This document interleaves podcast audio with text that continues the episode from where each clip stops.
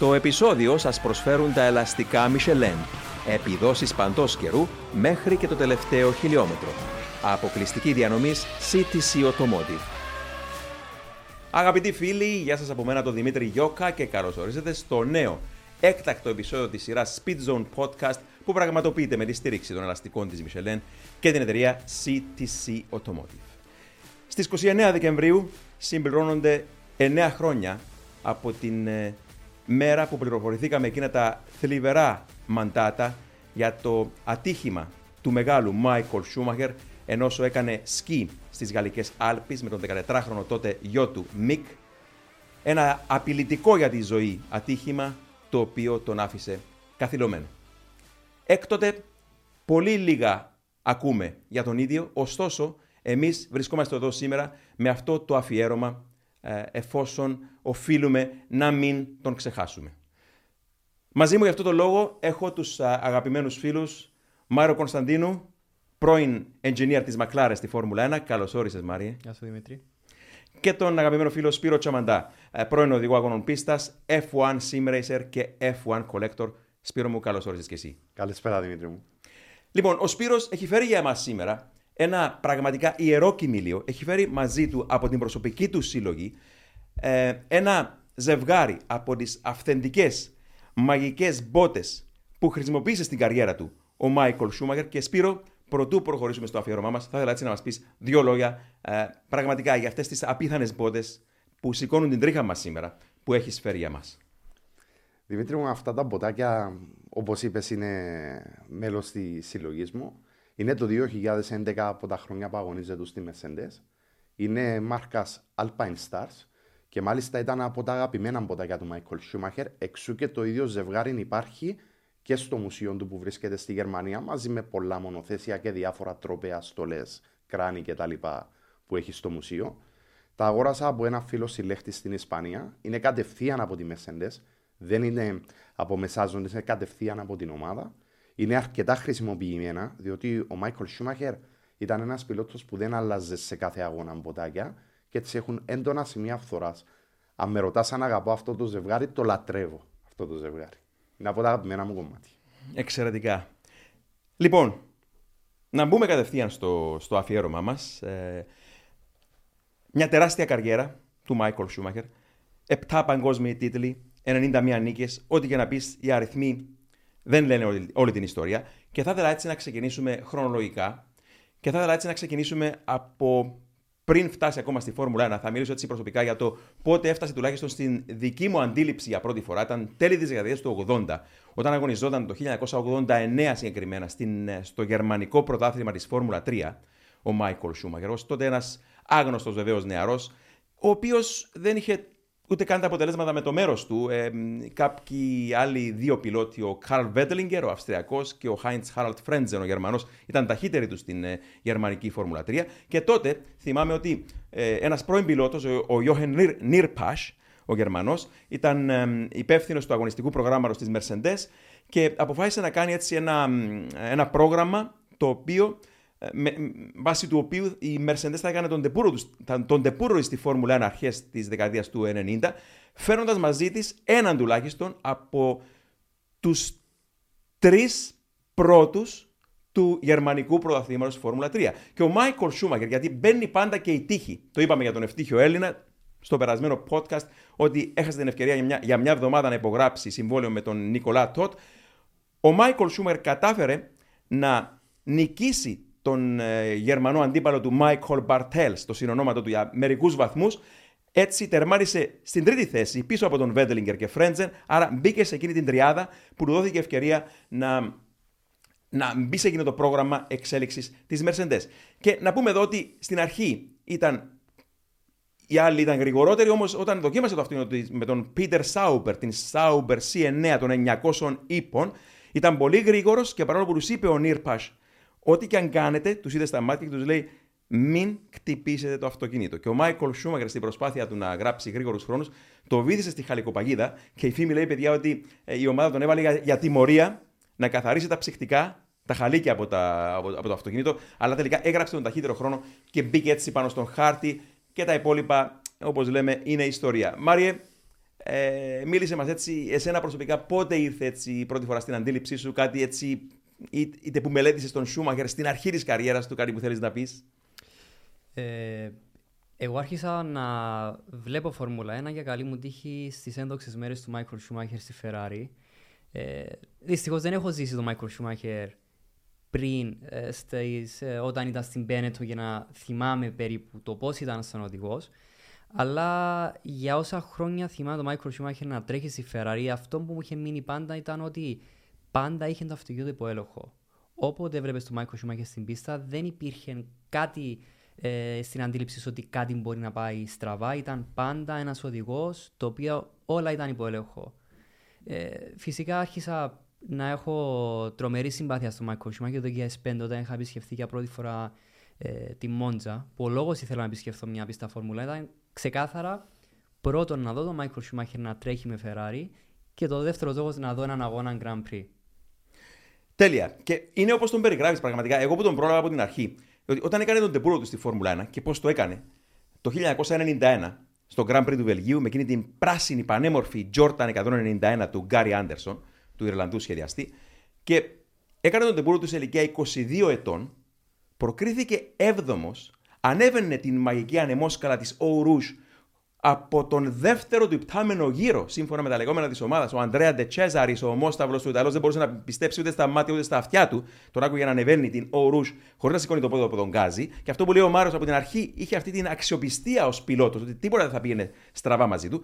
Και να πούμε εδώ πολύ σημαντικό και για το τέλος της καριέρας του, κάτι που έγινε στην αρχή είναι ότι που πολλοί δεν γνωρίζουν ότι χρηματοδότησε η ίδια η Mercedes τον τεπούρο του Σούμαγερ στη Φόρμουλα για ένα ε, σήμερα πλέον ε, αστείο ποσό, 150.000 δολάρια πλήρωσε τον Eddie Jordan η Mercedes για να κάνει ντεμπούτο στη Φόρμουλα 1 ο Μάικλ Σούμαχερ. Η Mercedes σκεπτόμενο ότι πιθανότατα θα κάνει ντεμπούτο στη Φόρμουλα 1 ε, με την Sauber. Τελικά ήρθε ως προμηθεύτρια κινητήρων μόνο αρχές του 90 δεκαετία. Αλλά ήρθε και εδώ η τύχη εφόσον γιατί χρειάστηκε πιλότο η Jordan στη μέση της χρονιάς στο Grand Prix του Βελγίου στο Σπα, ήταν γιατί φυλακίστηκε ο Bertrand Gachot, ο βελγικής ε, εθνικότητας, άδειας οδήγησης τουλάχιστον ο πιλότος, ο Γκάσο, γιατί πήγε στην Αγγλία διακοπές, ε, πιάστηκε στα χέρια με έναν ταξιτζή και τον ψέκασε στο πρόσωπο με δακρυγόνο. Μπήκε φυλακή ο Γκάσο και άδειασε η θέση στο πιλωτήριο της Τζόρταν και την πήρε ο Σούμαγερ. Και η ιστορία λέει ότι ο Σούμαγερ Όλοι έλεγαν ότι α, ήρθε στην Φόρμουλα 1 με την Τζόρταν και ίσως τώρα θα δούμε τον τεπούνο αυτού του νεοφερμένου και έπεισε την ομάδα ότι γνώριζε την πίστα. Και η αλήθεια είναι ότι δεν γνώριζε την πίστα του ΣΠΑ. Έγινε συνώνυμος με την πίστα. Έκανε και την πρώτη του νίκη ένα χρόνο μετά και τόσες άλλες νίκες εκεί, ένδοξες μέρες. Αλλά Εκείνο που θυμάμαι πάντα είναι ότι ε, είχε πει ότι δεν γνώριζα καθόλου την πίστα, παρόλο που η γενέτειρα του, το Κέρπεν, ε, είναι με 75 περίπου χιλιόμετρα μακριά από την πίστα. Εν τούτοις, δεν γνώριζα λέει, την πίστα και την έμαθε ε, καβάλα σε ένα πτυσσόμενο ποδήλατο που είχε φέρει μαζί του. Αυτό ήταν το ονειρικό ντεμπούτο του Σούμαχερ. Έκανε κίνηση από 7ο, ανέβηκε πάνω στην Eau Rouge πέμπτος, σκαρφάλωσε και κάπου εκεί ο συμπλέκτης του είπε αρκετά. Δεν άντεξε άλλη συγκίνηση ο συμπλέκτης, έμεινε εκεί, αλλά όλοι και κυρίως οι Γερμανοί δημοσιογράφοι τους θύμισε τον αείμνηστο Στέφαν Μπέλοφ που σκοτώθηκε το 85 πάνω στη συγκεκριμένη στροφή και έλεγαν όλοι έχουμε εμείς οι Γερμανοί έχουμε τον νέο Μπέλοφ. Σπύρο. Μάικλ Σούμαχερ ένας πολύ πρωταθλητής. Πραγματικά αν ψάξει κάποιος την καριέρα του θα δει πολύ συγκινητικές στιγμές από την πρώτη κιόλας μέρα στη Φόρμουλα 1. Όπως ε, είπες Δημήτρη, η ιστορία με την Τζόρταν και η θεά τύχη ίσως ε, τον βοήθησε κάπως, άρπαξε την ευκαιρία από τα μαγιά. Το... Εγώ λέω ότι ο Σούμαχερ πέτυχε δύο άθλους. Ο πρώτος ήταν βέβαια τα 7 παγκοσμία πρωταθλήματα. Ο δεύτερος μεγάλος άθλος που είναι ακόμα ίσως μεγαλύτερος από τον πρώτο είναι ότι ξανά έκανε τη Ferrari ομάδα πρωταθλήτη. Ήταν τεράστιο επίτευγμα για τον Μάικλ Σούμαχερ. Πραγματικά θυμίζε Dream Team τα χρόνια εκεί, η τριάδα των Μπρον, Τότ και Μάικλ Σούμαχερ. Ένας σεμνός άνθρωπος ταπεινός, πάρα πολύ δουλευτής, τεχνοκράτης. Πραγματικά δεν τον ένοιαζαν τα φώτα της δημοσιότητας και η showbiz, αλλά να κάνει τη δουλειά του και την έκανε στο άρεστος. Τεράστιος προαθλητή. Ωραία. Α ξεκινήσουμε όμως πριν πάμε στη Ferrari από τη μετέπειτα πορεία του στην Benetton. Μην ξεχνάμε ότι έκανε μόνο ένα Grand Prix με την Jordan. Επόμενο Grand Prix έγινε και ο Θεός ξέρει πώ έγινε εκεί, ε, υπέβαλαν στο επόμενο Grand Prix στην Ιταλία, στη Μόντζα, υπέβαλαν συμμετοχή δύο ομάδες στο όνομα του, και η Τζόρταν και η Μπένετον. Τελικά ε, ανακατεύτηκε εκεί και ο, ο παλιός τσάρος της Φόρμουλα, ο Μπέρνι Έκλεστον, που ήταν φίλος του τότε διευθυντή της Μπένετον, του Φλάβιο Μπριατόρε, και τον έβαλαν να οδηγήσει για την Μπένετον τελικά που θα έκτιζε μαζί τους στο δικό του μέλλον. Αλλά το θυμόμαι το θυμάμαι ένα χρόνο αργότερα να επιστρέφει στον τόπο του εγκλήματος, να πετυχαίνει την πρώτη του νίκη το 1992 σε ανάμεικτες συνθήκες, στην πιο δύσκολη πίστα στον κόσμο, το Spa Francorchamps, και να τρίβουμε όλα τα μάτια μας εκείνος ο 23χρονο νεοφερμένος να κερδίζει την κούρσα. Μετά έκανε μία νίκη το 1993 ε, στο Εστορίλ με ένα μονοθέσιο το οποίο έστριβαν και οι, οι τέσσερις τροχοί πρωτού απαγορευτεί αυτή η τεχνολογία. Δεν ήταν ομολογουμένος το καλύτερο μονοθέσιο εκείνης της χρονιάς, αλλά έτσι από μέρους μου, για να μην μακρηγορήσουμε για την Μπένετον, το τι θυμάμαι από πλευράς Μπένετον Μάρια είναι ότι εκείνοι οι δύο εξαιρετικοί τίτλοι, ένας στο 94 με Μπένετον Φόρτ και ένας στο 95 με Μπένετον Ρενό, σημειώθηκαν. Α, να πούμε ότι το 94 σίγουρα εν απουσία Αλέν Πρόστ που αφιπηρέτησε και λόγω του θανάτου του Άιρτον Σένα ήταν κάπως πιο εύκολα τα πράγματα. Αλλά το 95, ε, με ένα μονοθέσιο που δεν ήταν το καλύτερο εκείνης της χρονιάς, οι Williams του Έντρια Νιούι ήταν πιο δυνατό μονοθέσιο με πιλότους τον Damon Hill και τον ε, David Coulthard. Ήταν πιο δυνατό μονοθέσιο, αλλά ε, πιστεύω ακράδαντα παρακολουθώντας εκείνη τη χρονιά και περιγράφοντας τώρα τους αγώνες ότι ο, ο Michael Schumacher κατάφερε να συντρίψει ψυχολογικά τον Damon Hill και να πάρει τον τίτλο του 95. Εκείνες έβαλε τη βάση εκεί και μαζί με τον Ross Brown και με τον Rory Byrne που αργότερα τον ακολούθησαν στη Ferrari και με μια μεσαία τάξη ομάδας πήρε δύο τίτλους, και ξεκίνησε να γίνεται μετά αυτό που είπε ο Σπύρος. Έκτισαν Μάριε μια Ferrari, η οποία μην ξεχνάμε, Ferrari, ε, ήταν τότε περνούσε από εκείνη την 20χρονη κατάρα του Μαρανέλο σε χαοτική κατάσταση. Την πήρε στα χέρια του ο Μάικολ Σούμαγερ με διευθυντή τον Ζαν Τότ, τεχνικό διευθυντή τον Ross Brawn, σχεδιαστή τον Rory Byrne και ηγετικό στέλεχος ως Ιταλό διευθυντή της ομάδας, πρόεδρο της ομάδας, τον Λούκα ντι Μοντετζέμολο. Ε, Μάριε. Ναι, οι δύο τίτλοι που ήρθαν στην καριέρα του Μάικλ Σούμαχερ ήταν ε, πιστεύω το κλειδί για τον Μάικλ Σούμαχερ να εξελιχθεί την καριέρα του για τον λόγο ότι πάντα οδηγούσε με το ένστικτο του. Είχε έναν ε, τρομερό ε, trust, ας το πούμε, στο ένστικτο του οδηγός. Το, το θέμα είναι ότι ήρθαν οι πρώτοι τίτλοι το 1994-1995, του έδωσε αυτή την. Ε, έχει κάνει ας πούμε evaluate ότι όντως μπορεί να πιστευτεί το ένστικτο του οδηγός. Πιστεύω οι δύο τίτλοι το βοήθησαν πάρα πολύ στο πώς εξελιχθεί ο Μάικλ Σουμαχέδα. Δεν έρχονταν οι δύο τίτλοι τόσο γρήγορα. Σίγουρα ήταν πρωταθλητής, αλλά ίσως να το παίρνει λίγα περισσότερα χρόνια στο να έχει μια πίστη στο ένσυχτο του ως οδηγός. Ναι.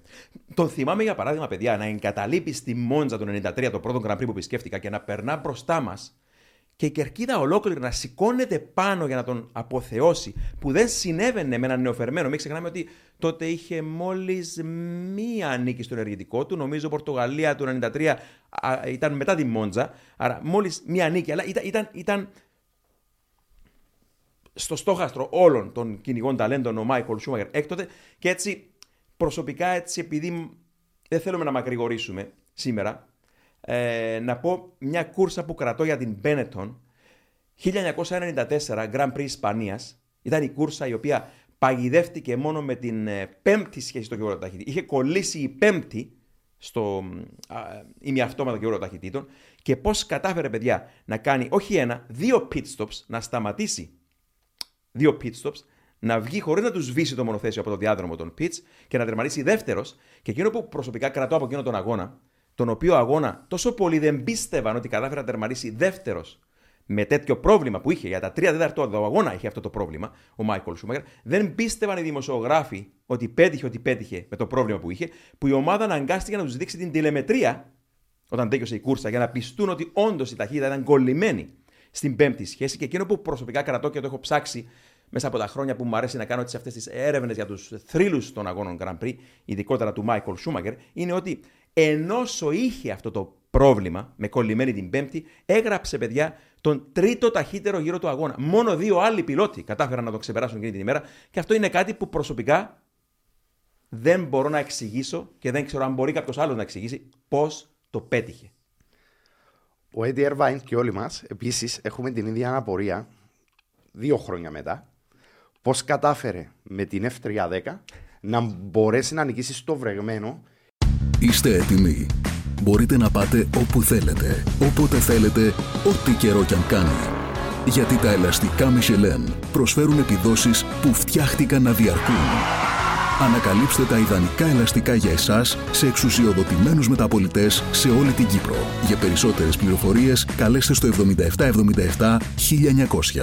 Με τη σφραγίδα ποιότητας τη CTC Automotive. Ή να πάρει τέσσερις pole position και τρεις νίκες, νομίζω, Ναι. στο 96. Πώς κατάφερε. Ο ίδιος ο Ερβάν είπε: Δεν μπορούσα καν να το οδηγήσω, όχι να πάρω pole position και νίκες. Στο βρεγμένο, ο Ροσμπρόν τότε είχε πει ένα, και ισχύει βέβαια, έναν κακό αυτοκίνητο στο στεγνό είναι και κακό στο βρεγμένο. Δηλαδή έκανε το έργο του τρομερά δύσκολο. Είναι διάνοια και επίσης να πούμε ότι είναι και ο καλύτερος οδηγός στην ιστορία στις αργές στροφές. Ήταν καθηγητής στις αργέ στροφές. Εκεί, εκεί που, Μάριε, κερδίζεις ή χάνεις τον περισσότερο χρόνο, έτσι; Ναι, όντως, όντως. Ναι, όντως, αυτό μου είχε πει ο Σπύρος το 96 ήταν μια κακή χρονιά της Ferrari. Ο λόγος ήταν ότι ε, ο σχεδιασμός του μονοθεσίου γινόταν στην Αγγλία από τον John Barnard. Ε, και Από λόγω τον ότι- Guildford Technical Office Ακριβώς, του John Barnard. Του John Barnard στην περιοχή Σάρι, στον Guildford, όπου έμενα 10 χρόνια ε, όταν ήμουν στο, στην Αγγλία. Ε, ονομάζεται ε, Ferrari Guildford Technical Office ή αλλιώς Ferrari GTO. Γι' αυτό αν κάποιοι έχουν απορία γιατί το 288 GTO, το αυτοκίνητο της Ferrari, ονομάζεται GTO, είναι επειδή ο Barnard είχε δώσει τον GTO ε, λόγω του γραφείου που σχεδιάστηκε. Αυτό φημολογείται, αυτό λέει ο John Barnard. Το πρόβλημα που είχαν ήταν ότι σχεδιαζόταν το αυτοκίνητο στην Αγγλία, αλλά η μηχανική η τεχνική που το έχτισαν αυτοκίνητο ήταν στην, στην Ιταλία. Είχαν μεγάλο πρόβλημα με, το, με τον gearbox. Έτσι, Ήταν η δεν- εποχή, Μάρι, που δεν κατασκεύαζαν τα πάντα κάτω από μια στέγη Ακριβώς, Ferrari, που ναι. δημιουργεί το πρόβλημα έτσι και επικοινωνίας. Ναι, ήταν, ήταν κυριολεκτικά πρόβλημα και επικοινωνίας. Γι' αυτό η χρονιά του 96 ήταν ακόμη η χρονιά της παλιάς ε, Ferrari, για παράδειγμα, που πλέον ανανεώθηκε το 97. Ναι, ναι. Και να πω κάτι εδώ πολύ σημαντικό, το οποίο από τον Τζον Μπάρναρντ το μάθαμε χρόνια μετά. Ότι δεν είχα ιδέα προσωπικά. Ότι όταν οδήγησε την Ferrari του 1995, το, ο, ο Σούμαχερ έκανε ντεμπούτο με τη Ferrari το 1996. Όταν οδήγησε το μονοθέσιο της προηγούμενης χρονιάς, τον χειμώνα του 95 με 96, στο Εστορίλ ήταν, στο στην Πορτογαλία, είπε κάτι στον Τζον Μπάρναρντ που δεν το πίστευε ούτε ο ίδιος, ε, διότι είχαν έναν V12 κινητήρα την προηγούμενη χρονιά, ο οποίος ήταν υπέρβαρος και κινητήρας πολύ διψασμένος, ε, σπαταλούσε πολύ καύσιμο, τέλος πάντων. Αλλά είχε δυσ, δυσκολοδήγητος, δύσκολα στα χαρακτηριστικά του αυτός ο κινητήρας να τον ε, οδηγήσει ο οδηγός, τέλος πάντων ε, με τις στροφές, ο τρόπος που έβγαινε από τις στροφές. Και ο Μάικλ Σούμαχερ είπε στον Τζον Μπάρναρντ μετά από το εκείνο το πρώτο δοκιμαστικό που έκανε με εκείνο το μονοθέσιο ότι προτιμούσε τον V12 κινητήρα. Και το 96 πήγαν σε V10. Και τους άφησε αποσβολωμένους ο Σούμαχερ, γιατί τους είπε προτιμούσα εκείνο το μονοθέσιο. Και νομίζω τους λέω ότι μετά που οδήγησε ένα απόγευμα, τους είπε ότι με αυτό το αυτοκίνητο θα μπορούσα να κατακτήσω τον τίτλο, τους είπε. Και ποιος τον αφισβητεί και, και μετά πήρε εκείνο το αυτοκίνητο το οποίο ήταν προβληματικό τελικά του 96. Και να πω εδώ κάτι πολύ σημαντικό. Για μένα προσωπικά, το τι πέτυχε ο Μάικολ Σούμακερ το 96 είναι για μένα ό,τι πέτυχε ο Άιρτον Σένα το 93. Δηλαδή, καμιά φορά λένε πολλοί τώρα, αν του δώσεις αυτού του υπερπιλότου ένα αυτοκίνητο μέτριο, τι θα καταφέρει να κάνει, δεν θα καταφέρει να κάνει τίποτα. Και το είδαμε και με τον Σένα το 93, το είδαμε με τον Σούμερ το 96, με ένα δίστροπο αυτοκίνητο, ε, ε, κακά σχεδίασε αυτοκίνητο, να κάνει εκείνες τις τρεις νίκες που τρίβαμε τα μάτια μας. Παιδιά, θυμάμαι συγκεκριμένα.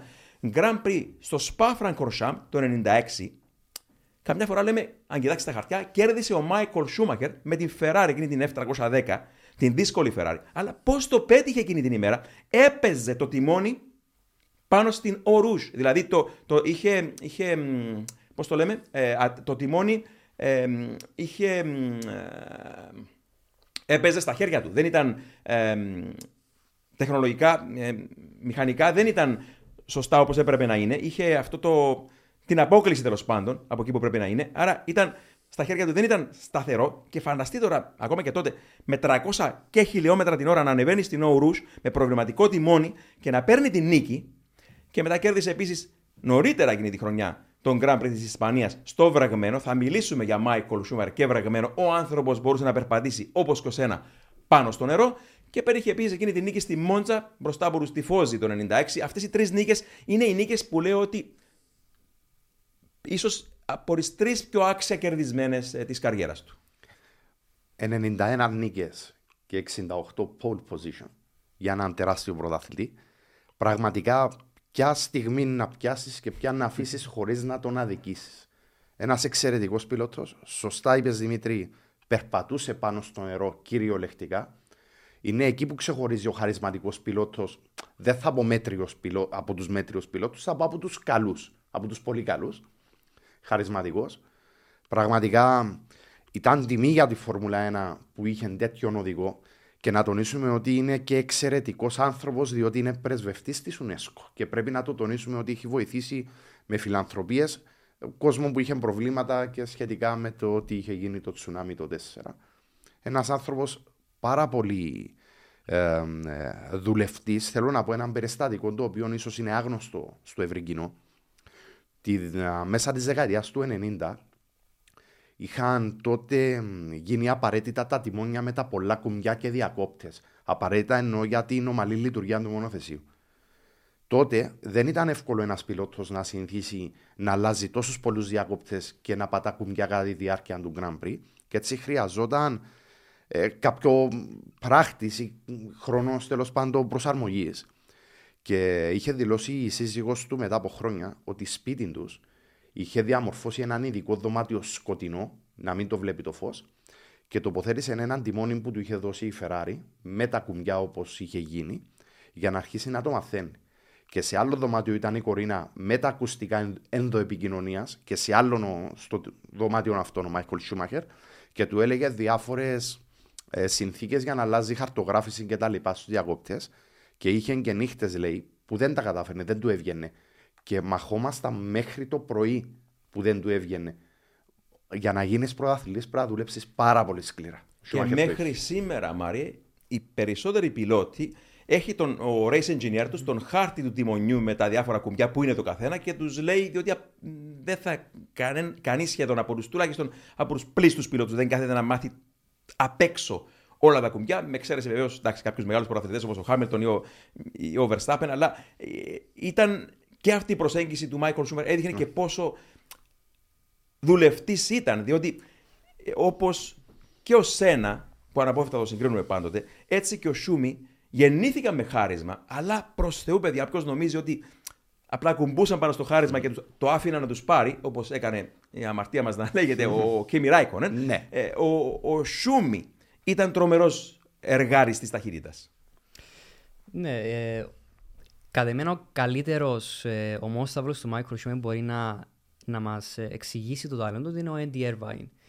Ε, συγκεκριμένα, ο Andy Irvine είχε πει ότι ο Σούμαχερ ήταν τόσο πολύ γρήγορο. Βασικά, τι κάνει το Μάικρο Σούμαχερ γρήγορο; Δεν είναι το να είσαι γρήγορος μία φορά. Ο Μάικρο Σούμαχερ είναι γρήγορος όλους τους γύρους. Υπήρχε αυτό το λεγόμενο το consistency στον αγώνα. Ε, αυτό που είχε πει είναι ότι για, για τον Eddie Irvine, ο Michael Schumacher ήταν ο χειρότερος test driver για τον λόγο ότι όταν, μπορούσε να, όταν οδηγούσε σε μια πίστα, η πίστα είναι μια οντότητα, δηλαδή αλλάζουν συνθήκες, αλλάζουν λόγω τα, τα λάδια από τα άλλα μονοθέσια, θερμοκρασίες, ε, η ομαλότητα τη πίστας και όλα αυτά. Ο Michael Schumacher μπορούσε να κρατήσει τον ίδιο χρόνο καθ' όλη τη διάρκεια του test session ή του αγώνα, ασχέτως ότι η πίστα άρχιζε να αυξομειώνονται οι επιδόσεις μπορούσε να, να, να βρει τα limits σε κάθε γύρο. Ενώ βλέπουν κάποιους πιλότους ότι γύρω με το γύρο φθύρονται ελαστικά, ενώ ο Μάικος μπορούσε να πιέσει στο limit. Ένα περιστατικό είχε γίνει, νομίζω το 97 ε, πρέπει να ήταν, όταν είχε πάει ο Μάικος Σούμαχη για testing, ή το 98 είχε πάει για testing που είχε δοκιμάσει ένα μπροστινό πτερίγιο. Ε, κάνει κάποιους γύρους ο Μάικος Σούμαχερ, τους λέει Α, δεν δουλεύει γιατί δεν έχω κάνει πιο γρήγορο χρόνο, γιατί είμαι πάντα στα όρια του μονοθεσίου όσο μπορεί να φτάσει στο μονοθέσιο. Ε, έτσι δεν το είχα δώσει στο Andy Irvine. Μετά από δύο εβδομάδες είχα πάει στο Silverstone, το χρησιμοποιήσω ο Andy Irvine, ήταν ήδη μισό δευτερόλεπτο πιο γρήγορος λόγω αυτού ε, του πτερυγίου. Που ο Μάικλ Σιούμαχερ μπορούσε να βρει τα όρια του από τον πρώτο γύρο με αποτέλεσμα να μην τον νοιάζει αν υπάρχουν προβλήματα στο μονοθέσιο ή οτιδήποτε άλλο. Αυτός μπορούσε να βρει τα έξτρα δέκατα που χρειάζονταν Όπως έχει πει και ο Ροσπρόν, ότι θέλαμε ένα Michael Schumacher γιατί κερδίζαμε πρώτα θλήματα, αλλά θέλαμε στην τελική και έναν Andy Irvine για να μας λέει τι δουλεύει και τι δεν δουλεύει σε ένα μονοθέσιο. Ακριβώς. Και αυτό που λες με τον Michael Schumer, βεβαίως, πρικισμένο με το ίδιο χάρισμα, ήταν και ο Jim Clark, δεκαετία του 60. Αλλά να πούμε εδώ ότι φέτος συμπληρώθηκαν 50 χρόνια από τότε που χτίστηκε η ιδιόκτητη πίστα του Φιωράνο. Ήμουν εκεί τον περασμένο Σεπτέμβριο.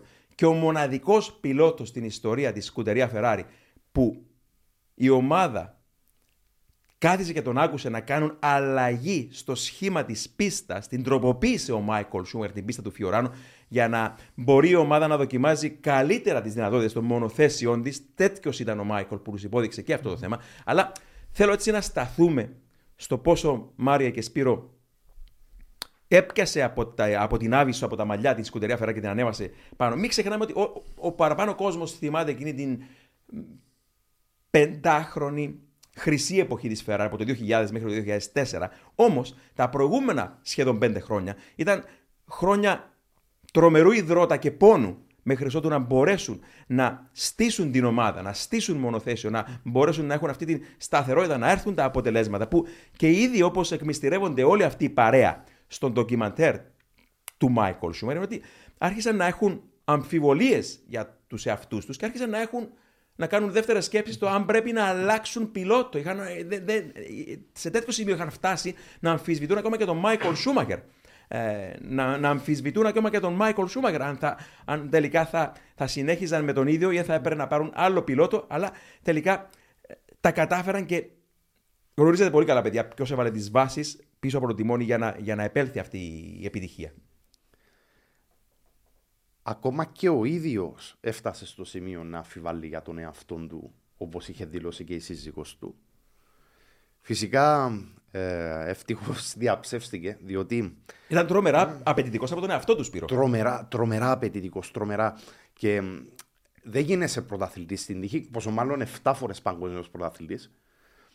Ένας άνθρωπος ο οποίος ε, αγαπούσε πραγματικά αυτό που έκανε, όταν είχε πάρει μεταγραφή για τη Ferrari, η Ferrari δεν ήταν σε καλή κατάσταση.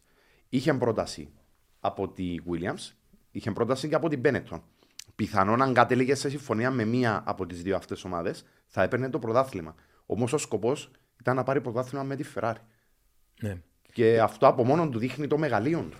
Και προτού κάνει την Ferrari τρανή βασίλισσα και την καθίσει για πέντε χρόνια στο θρόνο της Μαρία, Κάτι που δεν πρέπει ποτέ να ξεχνά ο κόσμος και ίσως το παραβλέπουν πολλοί είναι ότι πώς πέτυχε εκείνο τον πρώτο τίτλο. Και παιδιά, το 2000, που κατάφερε να άρει την 20χρονη κατάρα του Μαρανέλο, 20 χρόνια χωρίς τίτλο για τη Ferrari. Ε, Ένας άθλος αυτός που πέτυχε για πρώτη φορά να πάρει τίτλο πιλότων η ομάδα. Και πώς κατάφερε να το κάνει, παιδιά, με μία ράβδο 30 εκατοστών μήκους στο δεξί του πόδι, μετά από το ατύχημα της προηγούμενης χρονιάς, το 99, τον Ιούλιο, στο Silverstone, όταν έσπασε το δεξί του πόδι πάνω στην Stow, την ε, στροφή στο τέλος της ευθείας Χάγκαρ. Και όλη τη χρονιά που πάλευε για τον τίτλο ενάντια στον γίγαντα Μίκα Χάκινεν της Μακλάρεν, με σχεδιαστή τον Έντρια Νιούι, είχε αυτή τη ράβδο στο δεξί του πόδι που όλοι που ήταν κοντά του τότε, εμείς δεν ξέραμε πολλά πράγματα, αλλά γνώριζαν ότι εάν έχει ένα έστω ατύχημα, έστω μικρό, ότι θα ίσως να, ήταν, ε, να είχε τρομερές συνέπειες για το υπόλοιπο της καριέρας του. Και όχι απλά επέστρεψε μετά τον τραυματισμό του, αλλά επέστρεψε και στα αποκριματικά είχε ένα από το δεύτερο, ένα δευτερόλεπτο ναι. στη Μαλαισία. Στη, στη Μαλαισία και αυτό, ναι. αυτό που κρατώ και θυμάμαι είναι ότι όχι μόνο προκρίθηκε στο pole position, αλλά την επόμενη μέρα την Κυριακή Μάρια έδωσε την αρχή για το αγώνα στον ομόσταυρο του Eddie Irvine που έλεγες προηγουμένως, ο οποίος πήγαινε τότε για τον uh, παγκόσμιο τίτλο. Mm ε, έδωσε όχι μία, δύο φορές την αρχηγία. Του άνοιξε την πόρτα για να του δώσει ξανά την αρχηγία για να παλέψει αυτός ο Έρβαϊν για την, για την νίκη. Ναι, το 99 ήταν. Ε, πιστεύω ήταν η χρονιά που μπορούσε να πάρει το πρωτάθλημα η Ferrari αν συνέχιζε ο Μάικλ Σούμαχερ, αλλά δυστυχώς είχε το ατύχημα ε, στην στο, στροφή στο Silverstone. Ήταν περίεργο ατύχημα γιατί δεν ήταν ε, μεγάλες ταχύτητες. Γι' αυτό ήταν λίγο ξαφιασμένοι όλοι όταν τους είχαν πει ότι είχε σπάσει το πόδι του. Δεν ήταν ατύχημα για να υπάρχει τραυματισμός οδηγού. Ε, το πρόβλημα του Μάικο Σούμαχερ ήταν, όπως έχεις, όπως έχεις αναφέρει, ότι από το 96, 97, 98 δεν είχαν ήρθει τίτλοι που και ο ίδιος άρχισε πλέον να αμφιβάλλει για τις επιδόσεις του. Πλέον άρχισε η Ferrari, μέσα στη Ferrari, στην ιεραρχία να αμφιβάλλουν πλέον ο Μάικλ Σούμαχερ αξίζει αυτό που κάνει. Υπάρχει η... μια ιστορία που λέει ότι ο Μοντεζίμολο έπαιρνε συνεχώς το Μάικορ Σιούμαχερ τηλέφωνο, όπου ε, το είχε απαντήσει η κόρη του, η Τζίνα Μαρία Σούμαχερ, και της λέει: Θέλω να μισώ τον παπά σου, και, της λέει, και του λέει του Μοντεζίμολο: Φοράει τα αθλητικά παπούτσια να παίξει ποδόσφαιρο. Ε, όταν ο Μάικλ Σούμαχερ τον, του είχα ζητήσει να έρθει πίσω για τεστ, πήγαινε για τεστ στη Ferrari, αλλά τους έλεγε ότι πονάει το σβέρκο, πονάει ο λαιμός, έχει αριθμίες στην καρδιά, δεν μπορεί να βγάλει αγώνα. Το πρόβλημα όμως ήταν ότι η Ferrari δεν πήγαινε για πρωτάθλημα. Όμως, μετά στο υπόλοιπο μισό της σεζόν, οι McLaren είχαν κάποιες αναξιοπιστίες. Με αποτέλεσμα ότι η Irvine να μπορέσει να είναι κοντά στο πρωτάθλημα. Ε... Ήταν τότε και μετά τον χαμό νομίζω του Μάριο Ήλιεν, του, συγγνώμη, του Πολ Μόργαν. Ο Μάριο Ήλιεν και ο Πολ Μόργαν mm. κατασκεύασαν τον κινητήρα της Mercedes ναι. και μετά το θάνατος του Πολ Μόργαν ανέλαβε περισσότερη ευθύνη Πολύ. ο τεχνικός διευθυντής ε, της ομάδας και η McLaren είχε, ξεκίνησε να έχει πολλά προβλήματα ναι. αξιοπιστίας με τον κινητήρα ναι. που έσπαζε και κάπου εκεί θα μπορούσε να τους αρπάξει η Ferrari αν ο Σούμαγερ δεν έσπαζε το πόδι του. Ναι, όντως, ναι, ναι. Ε, που πλέον άρχισε πλέον η Airvine να μπαίνει στο, στην ε, λίστα το παγκόσμιο, ποιος μπορεί να πάρει το παγκόσμιο ε, πρωτάθλημα το 1999. Το πρόγραμμα του Μάικο Σιμάχη ήταν ότι έπαιρνε τον πενταπλάσιο μισθό από τον Andy Irvine.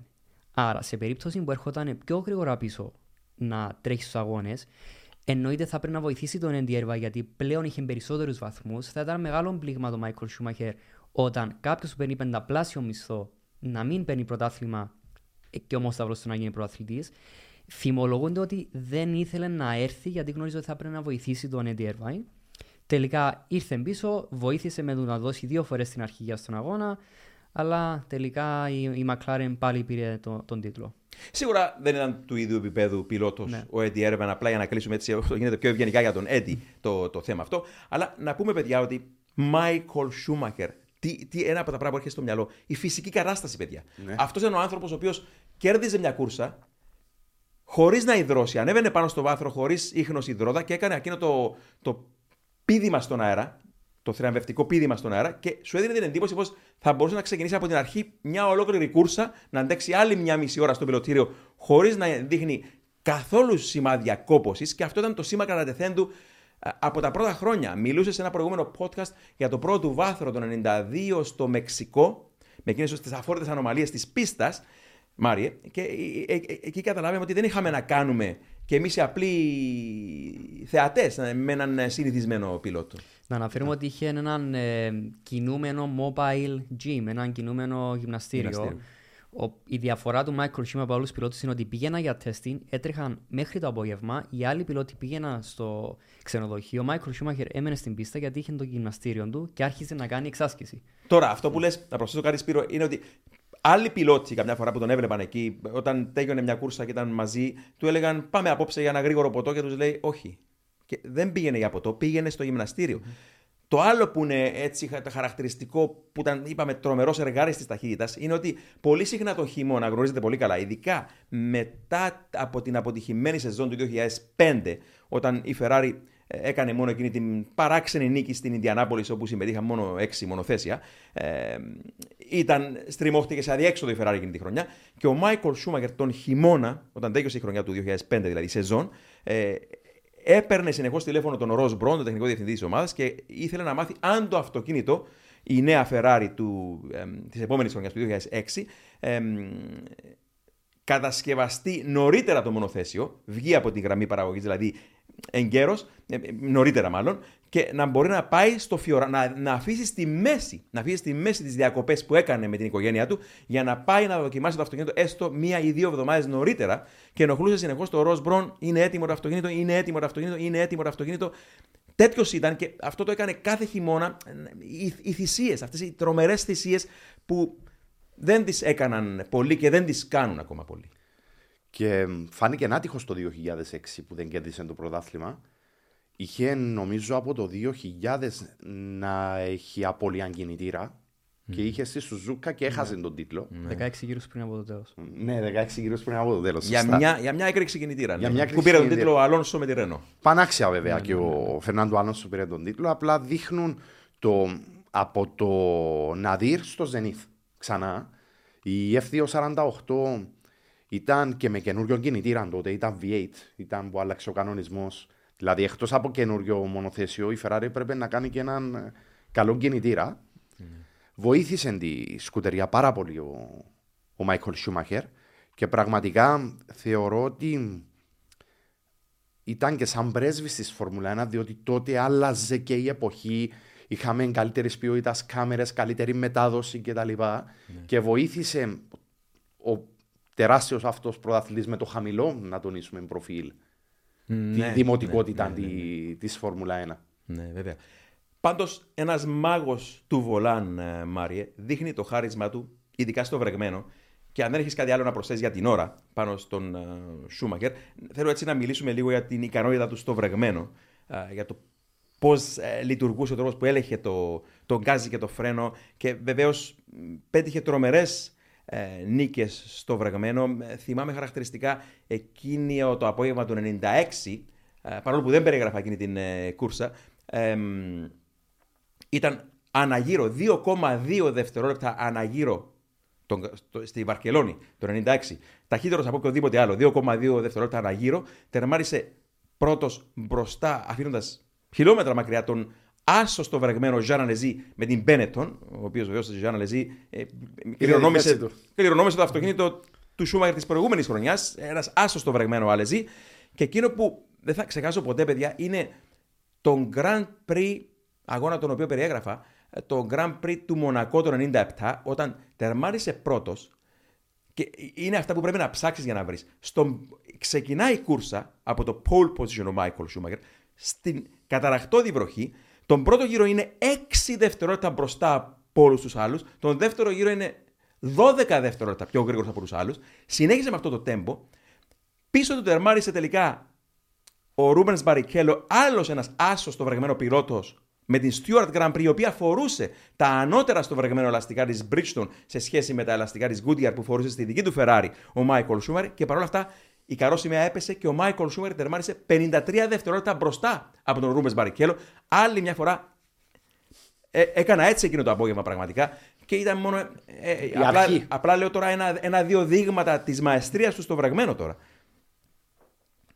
Ένας ε, πιλότος φαίνεται όπως ε, είπα και πριν από το χάρισμα του στο βρεγμένο μου θύμιζε τον ήρωα μου Άιρτον Σένα και ο Μάικλ Σούμαχερ είναι ήρωας μου κατά ακρίβεια. Θαυμάζω αυτόν το ταλέντο. Δεν είναι μ, απλά οι τίτλοι. Για μένα προσωπικά, Δημήτρη, δεν ξεχωρίζα ποτέ τους πιλότους από τους τίτλους. Εξού και ο Γιλς Βιλνέβ είναι από τους αγαπημένους μου Ναι. αλλά από το, από το πόσο χαρισματικοί είναι και ποια εικόνα κρατούν. Πραγματικά ήταν απόλαυση να τον βλέπεις και στο στεγνό και στο βρεγμένο. Μιας και ανέφερα όμως το στεγνό, θέλω να πω για το pole position το 2004 στην Ουγγαρία, το οποίο δείχνει το στυλ του. Ήταν ένας πιλότος ο οποίος ε, μεγαλούργησε την εποχή το traction control ένα πολύ δύσκολο και complicated σύστημα, πολύπλοκο σύστημα για το μονοθέσιο, για να ρυθμιστεί και το μονοθέσιο και ο κινητήρας στις στροφές που πρέπει. Ερχόταν τελευταία στιγμή στα φρένα, να βλέπεις το μονοθέσιο να διαμαρτύρεται το πίσω μέρος, να αρχίσει να γυρίζει, με το throttle να το επαναφέρει, να κάνει το γνωστό που λέμε rotation και ξανά μέχρι την επόμενη στροφή. Ήταν ένας μαέστρος στο, ε, στις αργές στροφές, πραγματικά χαρισματικός. Αξίζει τον κόπο να ψάξει και ο κόσμος να δει το γύρο για να δει ακριβώς τι εννοώ απολαυστικός. Και Μάριε με αυτόν τον τρόπο ο Μάικλ Σούμαχερ βεβαίως έβγαζε λαγούς από το καπέλο, έτσι. Ναι, όντως. Ε, έναν, ε, οπ- αυτό που θέλω να αναφέρω για αυτό που είχε πει ο Σπύρος ότι ήταν καλό στο βρεμένο γιατί μπορούσε να βρει τα όρια από τον πρώτο γύρο. Ήταν το μυστικό του Μάικλ Σούμαχερ. Μπορείς, μπορούσε να βρει τα όρια ε, από τον πρώτο γύρο να κρατήσει το μονοθέσιο στα όρια όλους τους γύρους. Γι' αυτό ήταν, είναι το consistency που λέμε. Ε, υπάρχει διάσημη, ο διαμάσιος στο αγώνα στο Βουδαπέστη το 1998 που του ζήτησε ο Ροζ Πρόν ε, να, να βρει 25 δευτερόλεπτα σε 19 γύρους. Ήταν μπροστά του ίδιο Μακλάρε φυσικά.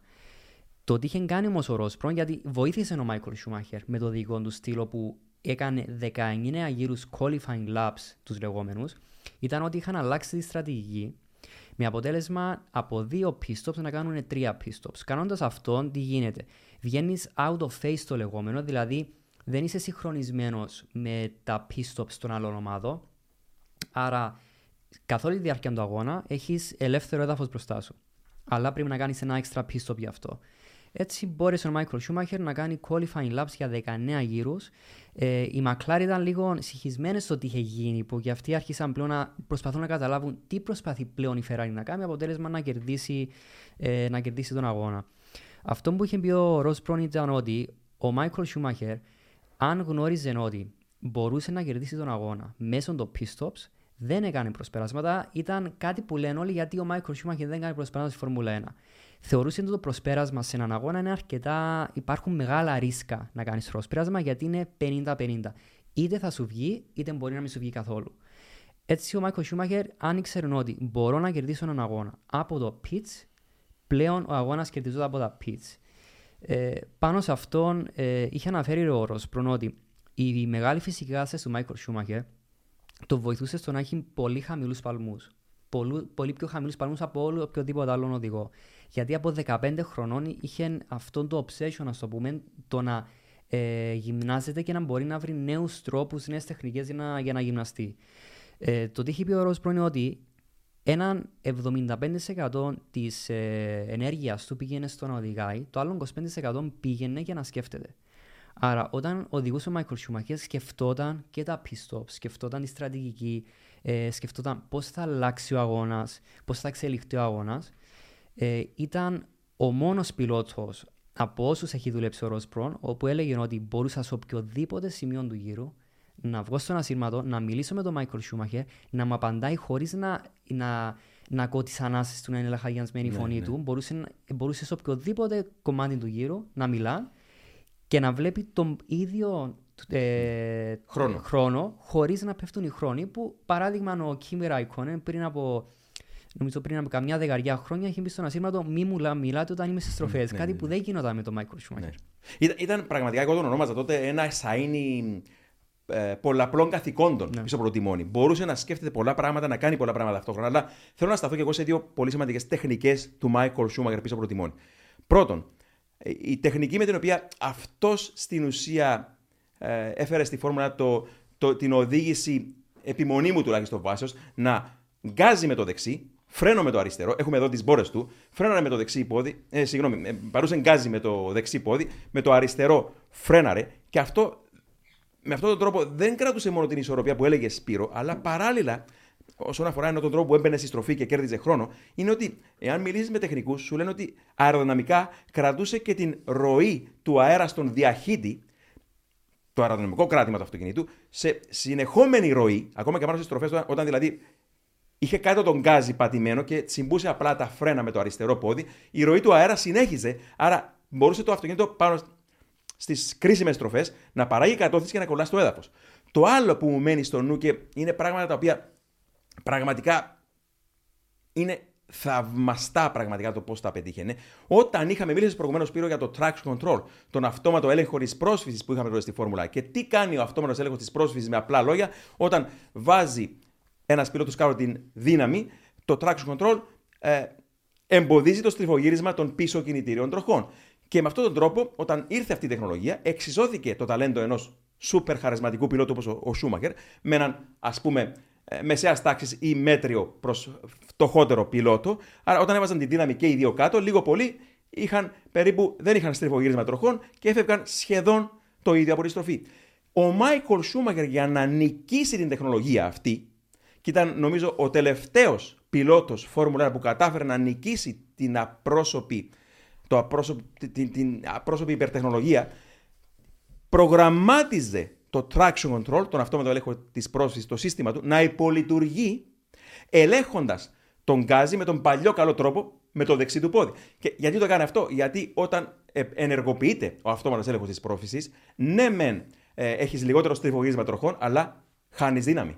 Και ο Σούμαχερ, επειδή δεν ήθελε να χάσει δύναμη, προγραμμάζει το δικό του σύστημα να υπολειτουργεί και το έλεγε με αυτόν τον τρόπο. Και αυτό είναι, είναι κάτι το οποίο δεν μπορούσε με καμία δύναμη να το κάνει. Ούτε, ούτε ο Έρβαϊν, ούτε νομίζω mm. καν ο Μίκα Χάκινεν. Άρα ήταν ένας λαμπρός υπερπιλότος. Υπερπιλότος, υπερπιλότος, τεράστιο ταλέντο.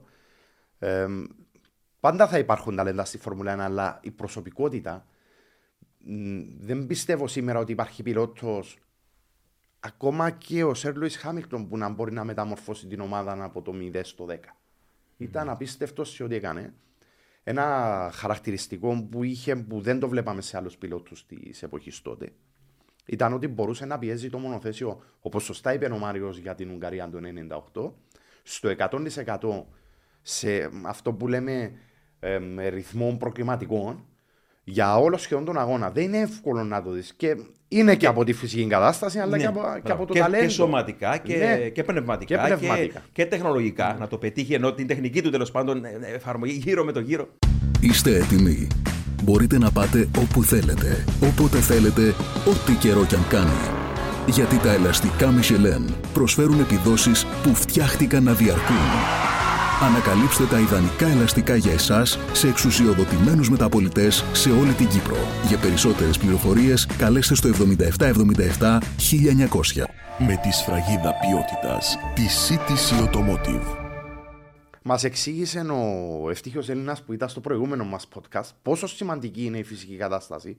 Διότι να διατηρήσεις τους παλμούς σου σε όσο το δυνατό χαμηλό επίπεδο για να μπορείς να σκέφτεσαι. Πάντως, θα έλεγα εδώ το- ότι ο- είπα προηγουμένως ότι ο Μάικλ Σούμερ ήταν ένα σαΐνι πολλαπλών καθηκόντων πίσω από το τιμόνι, αλλά νομίζω πως δεν είχε καλή όραση. Και το λέω αυτό ειρωνικά, το λέω για χαριτολογώντας, για πλάκα. Επειδή θυμήθηκα ένα περιστατικό τώρα. Ο Ρος Μπρόν λέει την ιστορία, πολύ ωραία ιστορία. Είναι ότι σε ένα από τους αγώνες, τόσο πολύ είχε προχωρήσει στην αρχηγία του αγώνα, άρχισε να κάνει άλλα πράγματα στο πιλωτήριο. Ένα από τα πράγματα που έκανε, βγήκε στον ασύρματο και λέει στο Ρο Μπρόν, Α, ε, βλέπω ότι έχω γράψει τον ταχύτερο γύρο του αγώνα, λέει στο Ρο Μπρόν. Ο Ρόσμπρον του λέει: Όχι, δεν έχει γράψει το ταχύτερο γύρο του αγώνα. Πώς το ξέρεις αυτό το πράγμα, του λέει.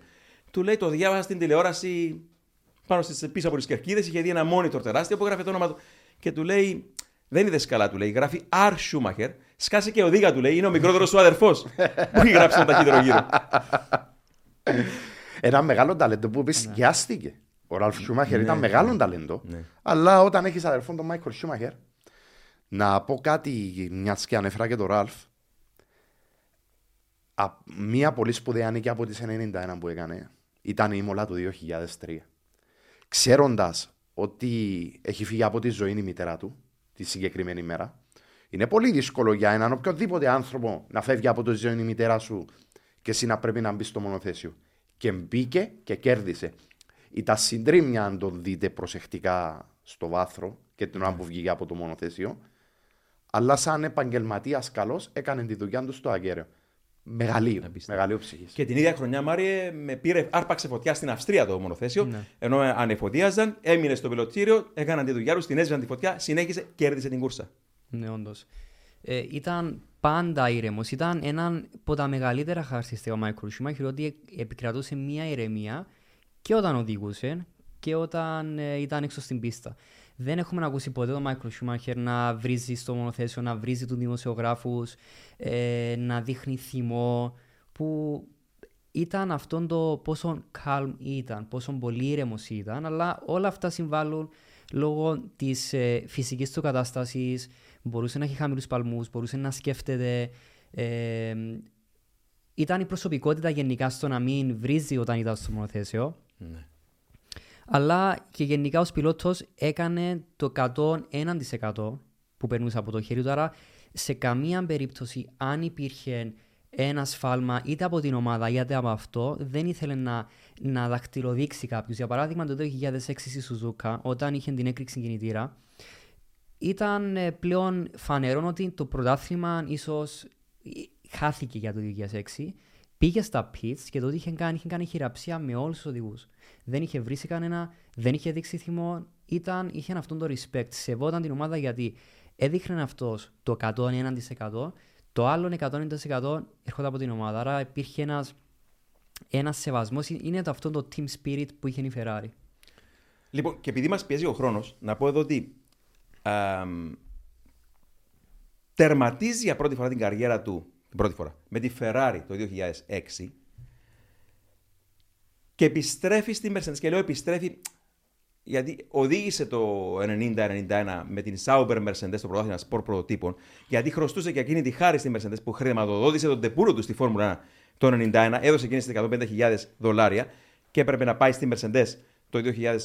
Το, το, το θεωρούσε χρέος του να, να, να τελειώσει την καριέρα του ίσως στην Mercedes το 2010 μέχρι 12. Αλλά αυτό που κρατώ, παιδιά, είναι ότι στο μεσοδιάστημα, όταν σταμάτησε την καριέρα του και σκεφτόταν τι θα έκανε στη ζωή του, τι έκανε ο άνθρωπος, παιδιά. Πήγε κοπανιώντας στι πίστες και αγωνιζόταν με μοτοσυκλέτες και είχε και ατυχήματα. Τόσο πολύ το είχε ακόμη μέσα του. Η ε, ε, ε, άσβεστη φλόγα του πάθους και ενθουσιασμού συνέχιζε Σπύρο. Πιστεύω ότι το 2006 όταν αποφάσισε να αποσυρθεί από τη Ferrari δεν ήταν έτοιμος για να αποσυρθεί. Αλλά λόγω του ότι ο Κίμι ήταν στα καλύτερα του, μιλούμε για το Κίμι Ράικονε, τον εξανάγκασα συσσαγωγικά από τη Ferrari ότι πρέπει να αποχωρήσεις. Ήρθε η ώρα. Το έκανε με μισή καρδιά. Και αυτό που είπες για τη Mercedes φάνηκε στο μεσοδιάστημα μεταξύ Ferrari και Mercedes, οι αγώνες με τις μοτοσυκλέτες. Το είχε, το ήθελε. Και όταν επέστρεψε, επέστρεψε διότι αγαπούσε αυτό που έκανε. Δεν τον ενδιέφερε η στεροφημία του. Ήξερε πολύ καλά ότι ίσως να μην κερδίζει με τη Mercedes ούτε ένα αγώνα. Ήξερε ότι δεν ήταν έτοιμη η ομάδα για να κερδίσει αγώνες. Δεν τον ένοιαζε. Το έκανε απλά και μόνο για να τρέχει. Ήταν η ζωή του όλη του, του Michael Schumacher αυτό και προσωπικά το θαύμασα που το έκανε. Και να, πω, να εξηγήσω και κάτι στον κόσμο που ίσως δεν γνωρίζει. Ο λόγος που έχασε από τον Νίκο Ρόσπεκ δεν ήταν απλά γιατί ήταν μεγαλύτερος σε ηλικία και έχασε από τον πιο νεαρό ατρόμη τον Νίκο Ρόσπεκ. Πλέον η Φόρμουλα 1 δεν, ε, δεν γίνεται να κάνεις ε, δοκιμές με το μονοθέσιο εκτός των προγραμματισμένων συμφωνηθέντων ημερομηνιών. Ο Νίκο Ρόσμπερκ ήταν συχνά στον εξομοιωτή της Μεσέντε στο εργοστάσιο. Ο Μάικολ Σούμαχερ, παλιά σκοπής πιλότος, δηλώσε πολλές φορές ότι ζαλιζόταν και δεν μπορούσε. Εκεί ήταν η διαφορά. Να μην νομίζει ο κόσμος ότι δεν το είχε. Διαφορά ήταν εκεί, στον εξομοιωτή. Και τελικά, Μαρία, έβαλε τις βάσεις. Αυτό δεν πρέπει να το ξεχνάμε με τίποτα. Παρόλο που κάποιοι ίσως να, να νομίζουν κάτι άλλο. Αλλά ο Σούμαχερ έβαλε τις βάσεις. Σωστά. Για να μεσουρανίσει τελικά η Mercedes στη Φόρμουλα 1 με την είσοδο του α, στην ομάδα του 2010. Ναι, είναι αυτό που λέμε ότι μία ομάδα για να γίνει πρωταθλήτρια θέλει τρία με τέσσερα χρόνια. Άρα το ότι έχουμε δει το 2014 τη Mercedes να παίρνει πρωταθλήματα, σύμβαλα φυσικά ότι είχαν αλλάξει οι κανονισμοί εννοείται, αλλά υπήρχε και ένα μονοθέσιο που υπάρχουν κάποιες βάσεις, όχι μόνο βάσεις τεχνικές, αλλά και βάσεις υποστήριξης της ομάδας. Πώς δουλεύει μια η ομάδα, ε, τα λεγόμενα operations, τι γίνεται πίσω από την ομάδα. Οι βάσεις ήρθαν από τον Michael Schumacher και από τον Nico Rosberg. Ο Michael Schumacher είναι ένας από τους λόγους, είναι ο πυρήνας γιατί έχουμε δει τη Mercedes ε, τώρα να, να υπάρχει αυτόν τον ντόμινα στη Φόρμουλα 1. Ε, αλλά θα ήθελα να αναφέρω για το 2006 όταν αποχώρησε ο Michael Schumacher. Η ιδέα του να αποχωρήσει είχε έρθει στον Μπαχρέν όταν είχε, είχε ισοφαρίσει τα 65 pole positions του Ayrton Senna. Πλέον ένιωσε ότι ένιωσε, ας το πούμε, ολοκληρωμένος, ε, έχει κάνει το καθήκον του ως οδηγός. Πλέον το 2006 στην Ινδιανάπολης είχε αναφέρει στον Jean Todt ότι σίγουρα θέλω να αποφασίσω, θέλω να φύγω. Φυσικά αυτό άρχισε από το 2005 όταν τον είχαν ρωτήσει μπορείς το 2007 να οδηγάς για μας μέχρι 2-3 ε, χρόνια; Ο Σιωμάχερ τους λέει θέλω λίγο χρόνο να σκεφτώ αλλά τον ανάγκασε ο Μοντεζέμολο ότι δεν μας δίνεις χρόνο. Εμείς έχουμε πάρει το Kimi Raikkonen. Άρα δεν του είχα δώσει καν χρόνο του Μάικλ Σούμαχερ να, να δει τι θέλει αυτός. Φυσικά το 2005 ήταν μια πάρα πολύ κακή χρονιά για να αποφασίσει αν θέλει να συνεχίσει για ακόμα δύο χρόνια. Άρα εν μέρει τον έχουν εξαναγκάσει ναι. να φύγει από την ομάδα γιατί δεν ήταν γρήγορος στην απόφασή του. Εκείνη την ημέρα πάντως ήμουνα στη Μόντζα τα monitors μετά την κούρσα ήταν μεν βούβα, αλλά διάβαζες ξεκάθαρα στο πρόσωπο του. Όταν λέω στη Μόντζα, στη Μόντζα ανακοίνωσε επίσημα ότι θα σταματήσει ναι. την καριέρα του. Ναι. Και ήμασταν εκεί και βλέπαμε τα monitors, τα βουβά monitors, αλλά διαβάζαμε ξεκάθαρα στο βλέμμα του τα λόγια που δεν ακούγαμε. Δεν ήθελε να τερματίσει την καριέρα του το 6 σίγουρα ναι. ο Σούμαχερ. Γι' αυτό και βρήκε εκείνε τι διεξόδους. Ναι. Ε, το πλάνο του Μάικλ Σούμαχερ ήταν να ανακοινώσει την καριέρα του στο τέλος της σεζόν. Όμως ο Μοντεζέμολον τον εξανάγκασε να το ανακοινώσει το 2006 γιατί ήθελε στη Μόντζα να ανακοινώσουν τον επόμενο line-up για παράδειγμα και θα οδηγήσουν. Άρα, εμέρε αυτό που είχε πει ο Σπύρος σωστά, ε, τον ανάγκασα να φύγει από τη Ferrari γιατί δύο, από το 2005 του είχα δώσει πολύ μικρό χρονικό διάστημα να αποφασίσει και επειδή δεν ήθελα να χάσουν τον Kimi Raikkonen, τον είχαν, του είχαν πει ότι έχουμε βρει τον Kimi Raikkonen. Ο, ο Μάικλ Σούμαχερ γνώριζε ότι αν έμενε αυτός, αν ήθελε ο Μάικλ Σούμαχερ να μείνει, θα τον κρατούσαν. Αλλά ο, ο Φελίπε Μάσα πλέον θα ήταν ε, αυτός ο test driver για το 2007. Άρα το έκανε με κάποιον τρόπο ώστε να βοηθήσει τον Φελίπε Μάσα που Ναι. ήταν το απερχόμενο ταλέντο. Κάτι άλλο που θέλω Δεν να ήθελε να, να, να εμποδίσει την καριέρα του οπωσδήποτε του Ακριβώς, Μάσα. Ναι, ακριβώς. ναι. Ε, κάτι άλλο που θέλω να πω είναι κάποιοι λένε γιατί αν υπήρχαν τα λεγόμενα team orders όταν ήταν ο Ρούμπενς Μπαρικέλο με τον Μάικλ Σούμαχερ στην, στην ομάδα. Ε, υπήρχε μια συμφωνία στην ομάδα ότι πρώτα απ' όλα ο Μάικλ Σούμαχερ δεν είχε καθόλου στο συμβόλαιο το ότι θα ήταν ο πρώτος οδηγός ή θα είχε ένα priority προτεραιότητα. Η συμφωνία που είχε δώσει ο Ρος Μπρον ήταν ότι όποιος από τους δύο οδηγούς στους πρώτους τρεις με τέσσερις αγώνες τη σεζόν κάνει ένα μεγάλο προβάδισμα στη σεζόν, πλέον θα έχει ένα 50-50 των αποφάσεων μια προτεραιότητα. Γιατί δεν είχαν κερδίσει πρωτάθλημα για 20 χρόνια, το είχαν πάρει το 2000, γνώριζαν ότι μπορούν να συνεχίσουν να σε πρωταθλήματα, άρα είχαν την ανάγκη να πάρουν πρωταθλήματα, γι' αυτό από τους πρώτους τρεις αγώνες ήθελαν να ξεχωρίσουν πρώτο-δεύτερο οδηγός. Άρα και οι δύο το γνώριζαν.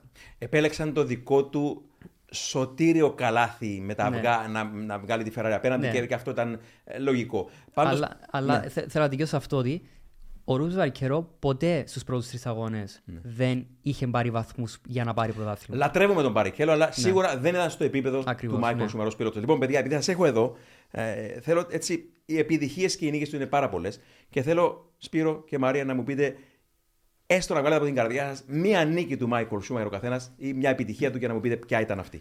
Παρόλο που είναι πάρα πολλές, εμένα η αγαπημένη μου στιγμή ήταν η Βαρκελόνη του 96. Με δε, την έχω ξεχωρίσει λόγω και το πόσο κακό ήταν το αυτοκίνητο και θεωρώ ότι ήταν πραγματικά ένα θαύμα. Έτριβα τα μάτια μου τότε. Ε, στο βρεγμένο, με το να κερδίζει δύο και δευτερόλεπτα το γύρο από το δεύτερο. Και Με ένα όχι- δίστροπο μονοθέσιο. ναι. Και μάλιστα με ένα ε, αντίπαλο στη δεύτερη θέση, ο οποίος ήταν εξαιρετικός και αυτός στο βρεγμένο. Με επίσης καλό μονοθέσιο ο, ο Αλεζή. Άρα ήταν πολύ σπουδαίο αυτό. Σίγουρα. Μαρία. Ε, εμένα ο τελευταίος αγώνας, Βραζιλία 2006, ο λόγος ήταν ότι μετά από το puncture, το κλατάρισμα που είχε στο, που είχε στο λαστικό, είχε βρεθεί στην 20η θέση σχεδόν πάνω από ένα λεπτό μακριά από τους πρωτοπόρους. Αλλά ο Μάικλ Σούμαχερ είχε προσπεράσει όλο τον grid σχεδόν, είχε βρεθεί στην τέταρτη θέση. Ε, Λέγανε ότι είναι ένας πιλότος που δεν κάνει προσπεράσματα. Εκείνη την κούρσα έχει κάνει τα προσπεράσματα που έδειξε ότι γνωρίζει να κάνει το προσπέρασμα του Μάικλ Σούμαχερ, αν πρέπει να κάνει προσπέρασμα. Και αυτό μου έχει κάνει εντύπωση ήταν ότι ήταν ο τελευταίος του αγώνας, μπορούσε να απλά να κάνει γύρω στην πίστα, να, απλά να απολαύσει τελευταίο του αγώνα με Ferrari. Κανένας δεν θα έκρινε τον Μάικλ Σούμαχερ στη Βραζιλία ότι δεν είναι καλός πιλότος, αλλά είναι το λεγόμενο που λέγεται never give up, ότι μέχρι τελευταίο γύρο Είστε έτοιμοι. Μπορείτε να πάτε όπου θέλετε, όποτε θέλετε, ό,τι καιρό κι αν κάνει. Γιατί τα ελαστικά Michelin προσφέρουν επιδόσεις που φτιάχτηκαν να διαρκούν. Ανακαλύψτε τα ιδανικά ελαστικά για εσάς σε εξουσιοδοτημένους μεταπολιτές σε όλη την Κύπρο. Για περισσότερες πληροφορίες καλέστε στο 7777 1900. Με τη σφραγίδα ποιότητας της CTC Automotive. ήταν μαχόμενος στην πίστα που λέει και ο Ρος πρώτη είναι ότι καλύτερο μπορείς να δικαιώσει μια καριέρα. Μαρία, διάλεξες την τελευταία κούρσα της πρώτης καριέρας του Σούμαγερ. Εγώ θα πάω στην πρώτη του νίκη. Προσωπικά, η, η, η πιο σπουδαία για μένα νίκη που πέτυχε στην καριέρα του ήταν η πρώτη νίκη της καριέρας του το 1992 στο Spa Francorchamps με την Benetton Ford. Γιατί, γιατί κατάφερε σε μια πίστα που έκανε τελικά δική του ε, μέσα από τα χρόνια, σε συνθήκες που άρμοζαν στο ταλέντο του, ανάμειχτε καιρικές συνθήκες, σε ε, δύσκολες συνθήκες υποβροχή, να κερδίσει την αντίπαλη Williams που ήταν το μονοθέσιο με την μεγαλύτερη τεχνολογική υπεροχή στην ιστορία της Φόρμουλα 1 και πώς τα κατάφερε παιδιά με κάποια έτσι δόση τύχης που βοηθά πάντοτε τους τολμηρούς τι έγινε σε κάποια φάση γλίστρησε ανοιχτά πάνω στην ε, στροφή Σταβλό βγήκε εκτός πίστας και τον προσπέρασε ο ομόσταβλος του με την άλλη κίτρινη Μπένετον, ο Μάρτιν Μπράντλ, ο σημερινός σχολιαστής των αγώνων στο Sky. Ο, ο Σούμαχερ, ο, ο, ο Μπράντλ πέρασε μπροστά, ο Σούμαχερ ακολούθησε, κόλλησε την μύτη της ε, δικής του βολίδας στην ουρά της Μπένετον, της δίδυμης Μπένετον του, του Μπράντλ, της B192, και πρόσεξε ότι τα πίσω λάστιχα του Μπράντλ είχαν αρχίσει να φθείρονται. Και κάπου εκεί είδε ότι οι ουρανοί άρχισαν να σταμάτησε κάπως να βρέχει και μπήκε κάνει το πρώτο pit stop και έτσι κατάφερε να νικήσει με αυτόν τον τρόπο, με τη στρατηγική του, με το μυαλό που λέγαμε προηγουμένως, την υπερδύναμη της ε, Williams πραγματικά και μας εντυπωσίασε. Και αυτό ήταν, λέω ξανά, το σήμα κατά του με το οποίο θα κονιορτοποιούσε ε, και στο μέλλον τους αντιπάλους του για να μας δείξει πραγματικά ποιος ήταν αυτός ο μεγάλος υπερπιλότος Μάικολ Σούμακερ. Δημήτρη μου, θέλω να πω κάτι εκτός της Φόρμουλα 1. Θέλω προσωπικά να σε ευχαριστήσω για την ευκαιρία που μου έδωσες φέτος να βρισκόμαι σε αυτό το πάνελ μαζί σου και να κάνουμε το podcast μας για τη Φόρμουλα 1. Ήταν όνειρος ζωής. Σε ευχαριστώ μέσα από την καρδιά μου για την ευκαιρία που μου έδωσες. Ελπίζω να σταθήκα αντάξιο στον προσδοκιό σου. Θέλω να ευχαριστήσω τον Αλφα Κύπρου και τον κύριο Βάσον Ηλιάδη για τη στήριξη που είχαμε τον καιρό που ήμασταν εδώ κοντά σας. Να ευχαριστήσω όλες τις φίλες και τους φίλους που με την αγάπη τους μας στήριξαν φέτος. Προσπαθήσαμε να δώσουμε τον καλύτερο μας σε αυτό και γενικά ευχαριστώ σε όλους όσους μας βοήθησαν και τον Κωνσταντίνο που είναι εδώ μαζί μας. Πραγματικά, παιδιά, και εγώ σας ευχαριστώ για όλη τη χρονιά που ήσασταν ε, μαζί μου. Ε, Σπύρο και Μάριε, ε, να ευχαριστήσουμε και τον κόσμο που όλη τη χρονιά ήταν ε, μαζί μας. Ευχόμαστε να συνεχίσουμε και του χρόνου να σας έχουμε ε, μαζί μας. Να ευχαριστήσουμε και τους χορηγούς μας, τα ελαστικά της ε, Michelin και την εταιρεία CTC Automotive. μέχρι το επόμενο επεισόδιο, να ευχηθούμε σε όλους καλή χρονιά και οδηγείτε με ασφάλεια.